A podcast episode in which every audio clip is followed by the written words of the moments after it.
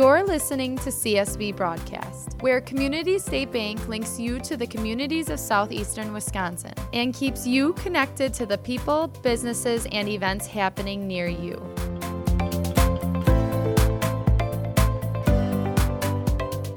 Hi, everybody. I'm Scott Huedepohl, President CEO of Community State Bank, and we're going to try something a little different here. We're going to uh, we're going to try to do a series on leadership.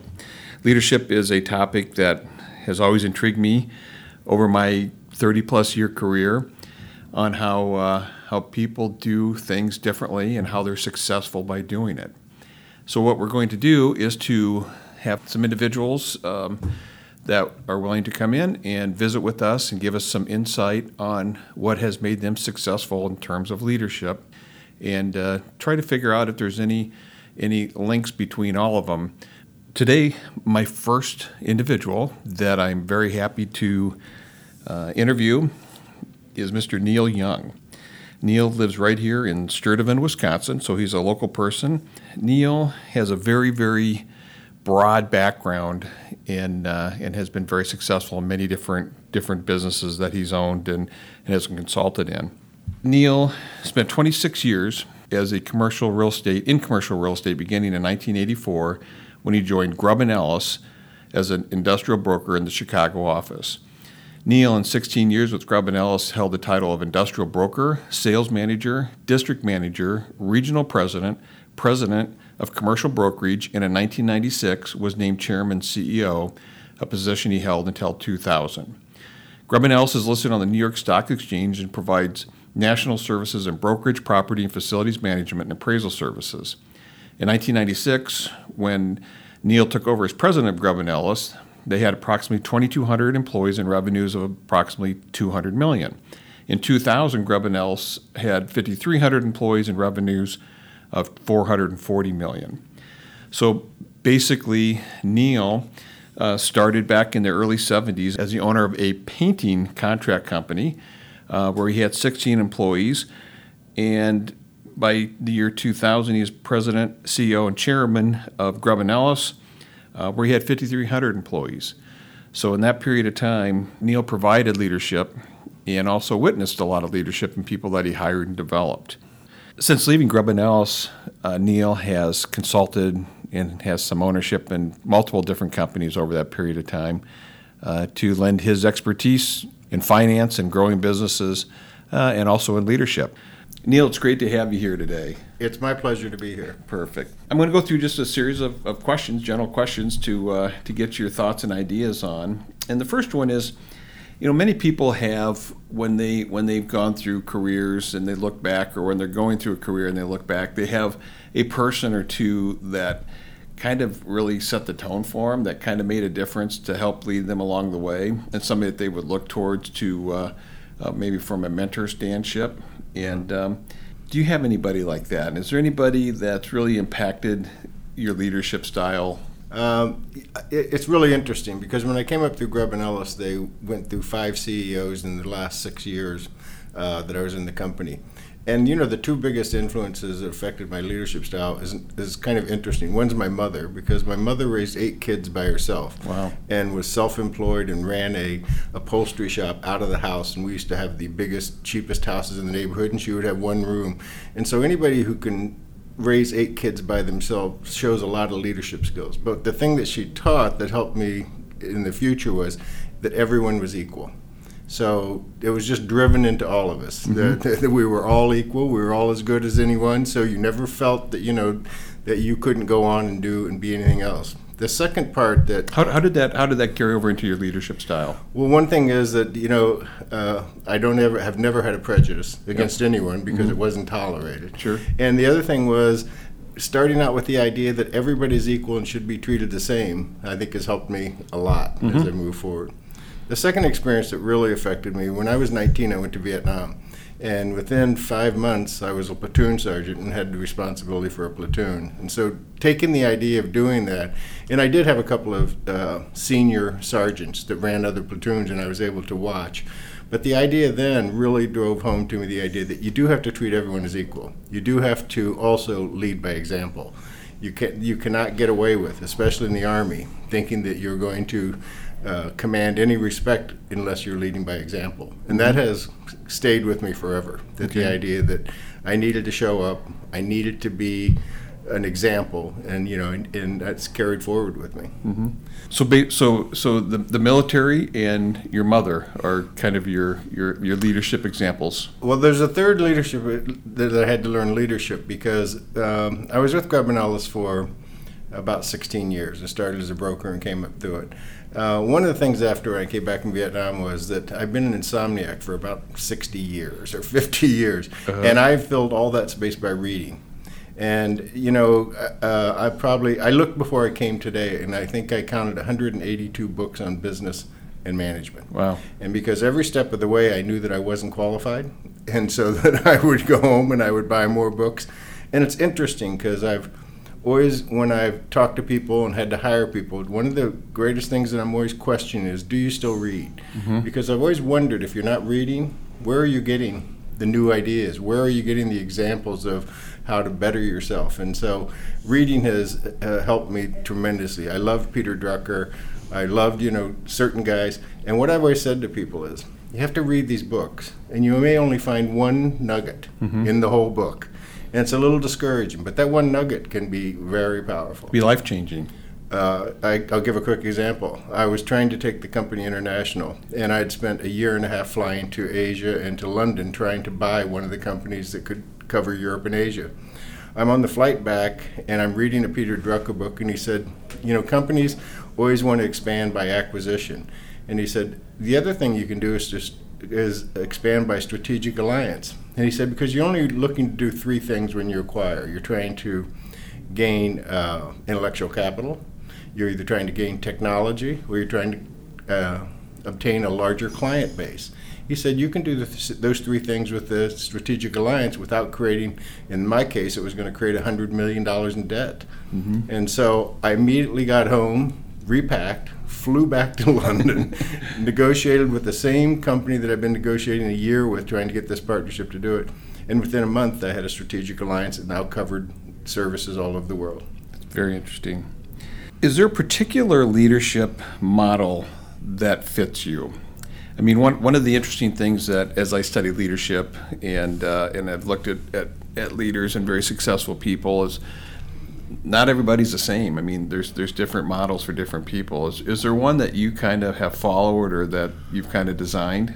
Um, there's a, I don't know if you call it a model. I mean, I go by the basic thing. 'cause I don't think that you can actually lead an organization unless you are willing to be a role model and you're willing to lead by example. Uh, I was fortunate in the company that I came up through because I started as a broker. So along the way, when I became CEO and chairman, they knew that I had been in every position in the company. So I knew what they were going through.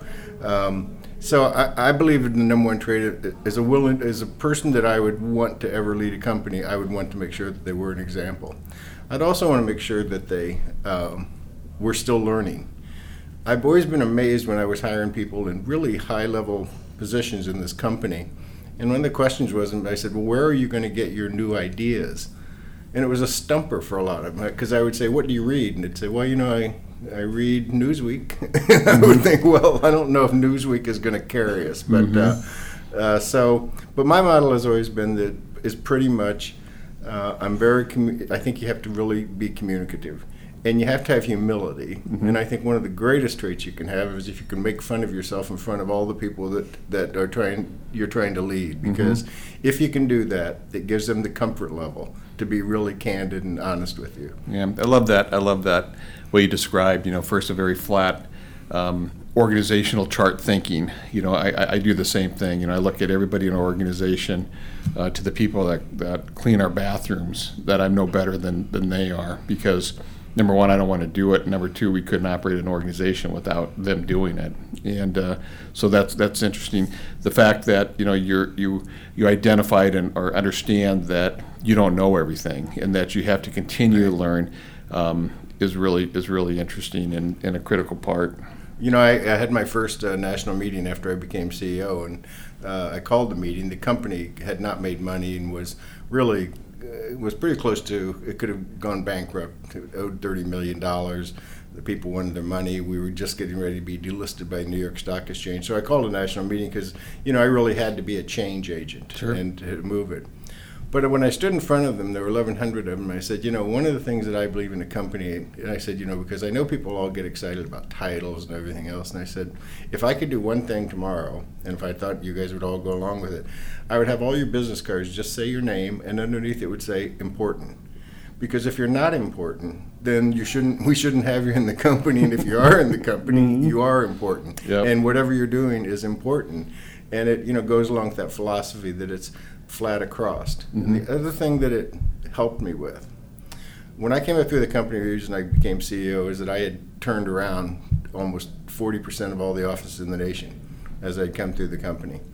And when you have to relieve a manager in an office, you know, if, if, you, if it doesn't affect you, then you're probably not, shouldn't be in that position. Because every time that I slept in the hotel the night before I was going to go relieve someone of their position, I was not comfortable with, you know. You probably got a book or two read. Uh, I got a book or two read because I was up late. But the, the the thing that made it so that I never had a problem doing it is this. Because if you believe in the theory that everybody's important in the company and you know someone is doing a poor job and they are responsible for the health and well-being and the success of other people they manage, then you can't delay in the uh, you can't say that they're more important and I'll extend their career while the other people's careers are not going to be able to be taken off if they had a great manager. Yep. And so it, that was how I, you know, explained, and that's what I truly believed in, which is how I was able to move through and change out so many people and bring in successful people to make the people under more successful. Terrific. Different traits of a leader. I mean, can you can you identify three that you really see as a common trait in in when as you develop people, as you hired people? What did you see? What stuck out? I know what I was looking for. Uh, I was lo- always looking for uh, did they have ego and did they have empathy? And it's a great combination because without ego, that you're not driven to be successful and you're not willing to pay the price and you're not willing to uh, be a change agent or to keep learning and to, you know, because there is a price in leadership. Uh, you know, I know people look at the top and think, well, you know, it's great they've risen to the top and they get all the money. But if you're a great leader, it's not a 40 hour week.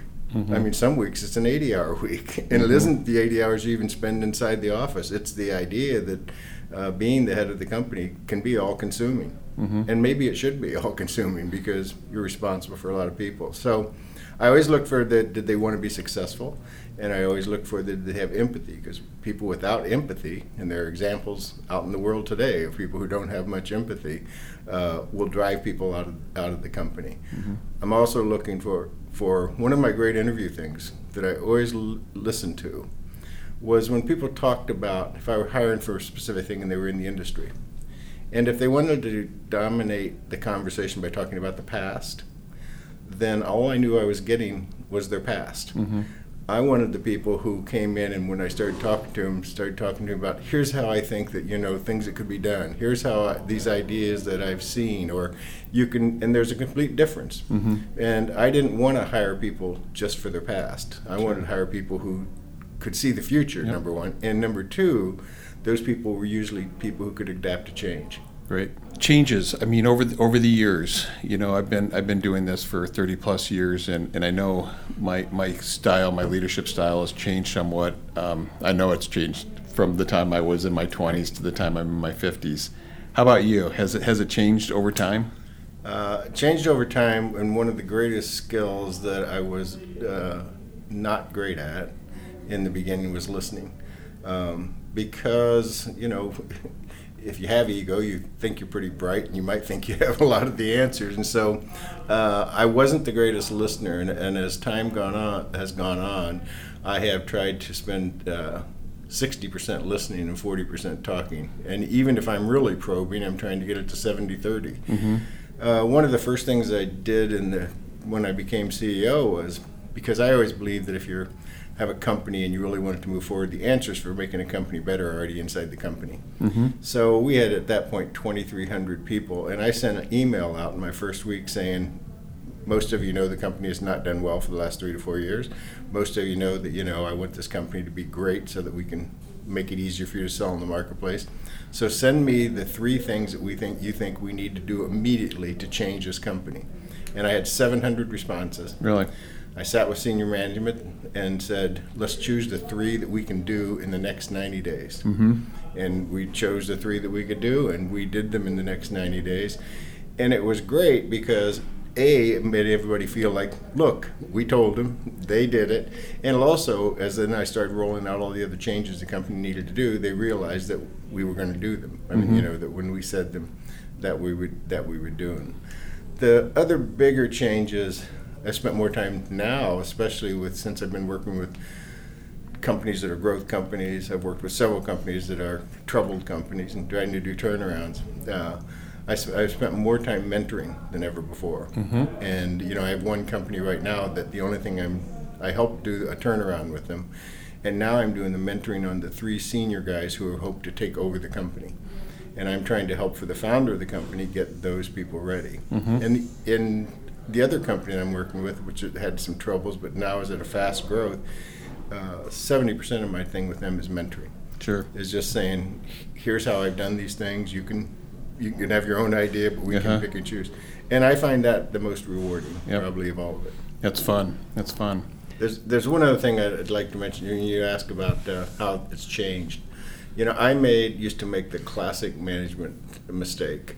When I first started managing an office, uh, people would come in with a problem, and I would let them leave the problem in the office because I would say, you know, I'll take care of it and do this. And it did nothing because after a while, and then as I kept going higher up into the company, uh, I finally realized that my job is not to take on other everybody's. I'm not empowering them whatsoever. And I learned really well to say, let's just discuss what you think the solution what be, might be. Here's my experience what a solution might be. Why don't you go out and try one of those and come back and talk to me? But it took me a long time to say, I don't have to be. You don't have to be the solution to every problem if you're a leader. Yeah. What you need to do is say to people, let's discuss one. If it's your idea, you go try that idea. I'm empowering you to go out and make those decisions so that you get stronger and you become a better leader. Um, for the most part, does that work well with for the for the individual? It absolutely worked Yep. well because you could just watch them grow. Mhm. Because when they went out and did those things and they had success at them, then all of a sudden, you know, they weren't showing up in the office as much. Sure. And they would take the initiative to try to solve their own problem. Mhm. But if you're, um, eh, you know, and I had it, it, one of the things that changed over time for me also is that I used to be so paranoid about not being successful that I wanted to take on more and more responsibility, which Mhm. is, you know, the end game of that is you're not having a very good life. Mhm. That's a um, that's a difficult thing to do. I mean, it's because human nature is such that I mean, it's like uh, a little bit stand back and watch. And um, I know for me, over time, that's been that's been a, a challenging, difficult thing to to release more of that um, to to make it happen. Yeah, no, I, I struggled with it for a good while, but I remember uh, what a relief I had when I started doing it in the beginning. I thought, geez, it's Uh-huh. over. I sent them out. The problem's gone. That's right. It's somebody else's they'll- problem. They'll come and tell me how it worked, and, and pretty soon they'll, you know, Uh huh. they'll just be stronger, and they do get stronger. The and we've uh, this next one we've we've uh, probably touched on it a little bit already, but uh, when you're identifying future leaders, when you're looking at like companies today that you're you're working with, and you're and you're and you're identifying people, what do you, what do you look for? Passion. Yep. Uh, you know, business can be, you know, in the best of times it can be hard. When your company's running great and the market's with you and your sales are out of control and your life's good, it can be good. But I'm looking for people, especially on the turnarounds that I've worked on, is the passion still there to make it happen? Mhm. And for younger companies, I'm looking for do they have the passion to sustain themselves through the growth period and through the when you know it's not going so well. But passion sells. And if you have a CEO or a leader who's passionate, it just you know it spreads through the whole company, and it's that whole thing of leading by example. Well, what ha- and what happens with passionate people? They tend to hire passionate people. They Mhm. tend to look for people who they think will get excited. But it it's not enough even for it. You, you know, I'll go backwards a little bit. You, when you said there's there a management style, well, there's one tool that I've used uh, everywhere I've been, and I don't know where I got it. Somehow I must have got it somewhere. But anyhow, my whole theory has been with any company is uh, first of all, I want the company, the head of the company, to be able to sit and paint the picture of what he wants the company to be, what he wants it to look like, and you know exactly what it's going to be and look like and how it's going to move forward. And then the, the person should be able to tell the story of the steps you're going to have to do to get there. And you need to be able to do this to your whole company. So you have to paint a picture and have them agree. Does this picture look great for all of us? And they all say, Yeah, we'd love to be in the picture with the companies looking like that. And then you say, Well, great. Here's the steps that we all have to take.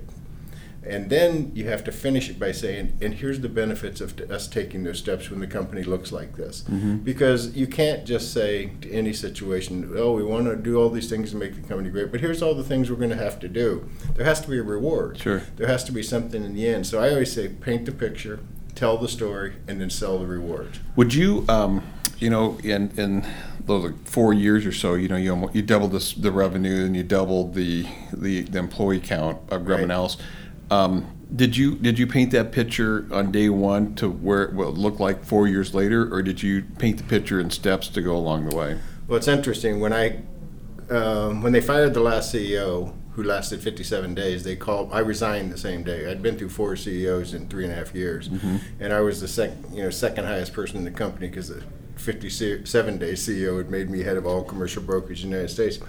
And they said, you know, we're not accepting your resignation. Fly to New York.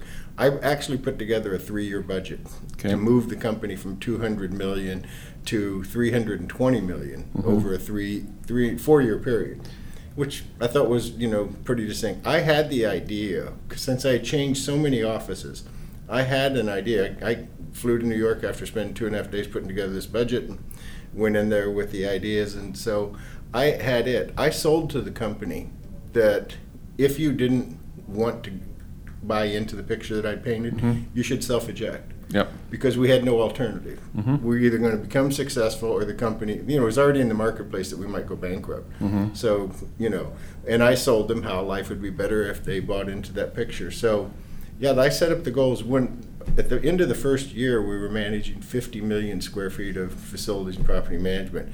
And I called that division together and said, I want to be at 200 million in the next two years. And they were all like, he's crazy, Yeah, but he's our fun. crazy, and we'll, we'll stick with him. And crazy. we didn't get to we got to 150 million square feet. So, Uh-huh. uh, but it, but I used the same theory through the whole thing. Mm-hmm. You know, do you want to have a better job? Do you want to get paid more? Do you want to have a career opportunities? Well, you can't do it if we're sitting in the same position we are. Still, yes. You haven't had a raise in two years. You want to keep going through your 401ks haven't been funded. Mm-hmm. Is this the life that you want to live? So, you know, that's why it was.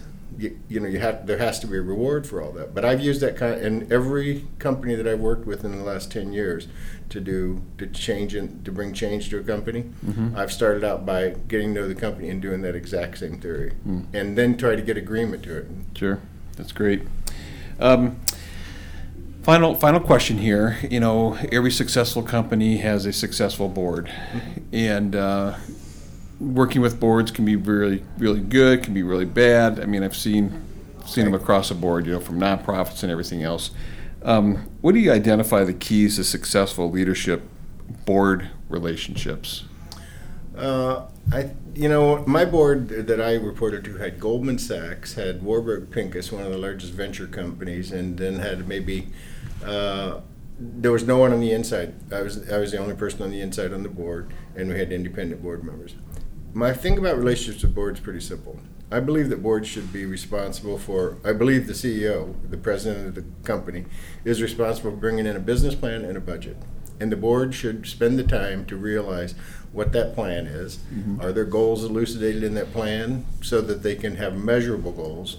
And they should look at that, and if they agree that that's the direction that they want for that organization and that they approve the budget to get with it, that should be the starting point. And the main thing that the board should be trying to hold the res- senior management responsible for. They've submitted a plan, they've asked for to spend the money, that should go from there.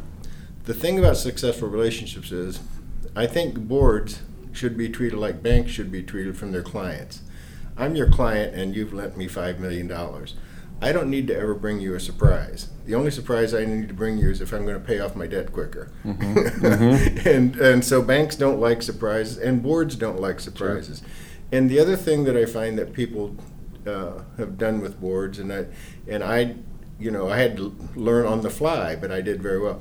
I never went in to discuss something with the board unless I brought in all the supporting information and sent it to them beforehand. In other words, I didn't usually try to fly ideas uh, and say, you know, I'm thinking that we should try to do this and do all of this, unless I was really prepared. So when I went in and said I was going to address that I wanted to start a whole new division, it was going to cost $4 million over the next 12 months, I had put together here's what I think is going to happen, here's what you can hold me accountable to, and do that. And I think that boards are usually uncomfortable if you go in and, I found, if you go in and talk in generalities, because they, you know, the most you, not the most you can hope for, your limited expectation is they've read everything you sent to them and you sent them a great package before the board meeting. But I guess my bigger thing is don't surprise your board. Be very transparent with the board. That's you know that's that's a great board relationship, a great um, you know uh, management relationship. I mean, it's it's the same thing as a president CEO.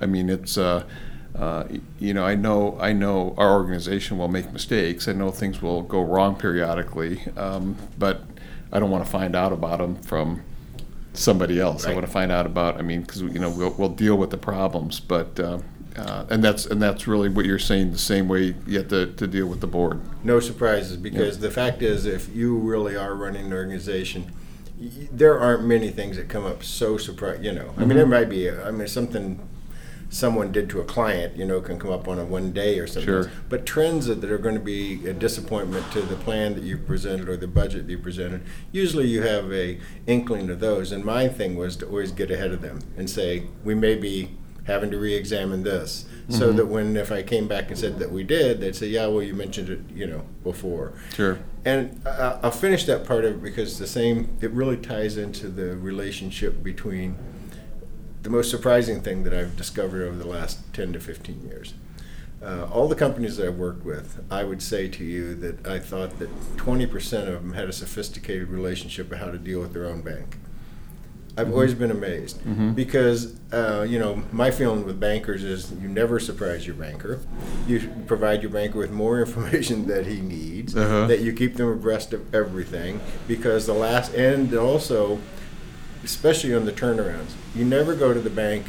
You never had the bank call you because they've discovered there's a problem. Number one, and number two, if there's a problem, you get it to the bank before er, first, and second, don't bring your problem to a bank without having figured out what you think the solution is. Yep. The banks are not in the business of having you come in and dump your problem and then saying, "Oh, we got a problem. We're going to run short. We're not going to be able to pay our thing." Oh, it's we. you need to come in with the solution for the bank, and uh, I think banks have more, a lot more confidence if Yep. they know that you are ahead of time. Well, I, I, I think that's a great way to end it, Neil, because that's, uh, as a banker, I love to hear that. So I, I think it is, and it's, and it's very, it's very true. So, any, any, any parting, parting uh, thoughts that you might have? Did we cover everything? No, you know, I appreciated the opportunity to do this. Um, I think, you know, figuring out and mentoring people to how to become great leaders is really, really important. I've read all the books about leadership and all the other things. Each style is different, and each person is different. Uh, but I think that the whole thing is, I used to be kidded when I was at uh, Grubb and Ellis, and they said my style of management was holistic, and I don't, and I didn't, th- you know, I understood they were kidding me, but I also understood that's what they thought I did. And if that's the worst thing anybody said to me, that I was a holistic manager and cared as much about the people and the company in the same vein, I can live with that. That's great. Well, Neil, thanks so much for coming today um, and sharing your thoughts on, on leadership and, and some of the things that you've accomplished. Um, you're, you're, you, you become a good friend of mine and a, and a mentor of mine. I mean, I, uh, I, I, I really enjoy, and I think that's important also to make sure, as you talked about mentorship, that people find that person or those people that, that have been through some of the, some of the, the wars, so to speak, um, to help you along the way. And, and, and I know we periodically get the chance to meet, and I, and I, and I really cherish that and appreciate that. So thanks for doing this. We appreciate it very much, and uh, everybody have a great day. Listening to CSB Broadcast. For more information on Community State Bank, please visit us online at communitystatebank.net. Community State Bank is member FDIC and an equal housing lender.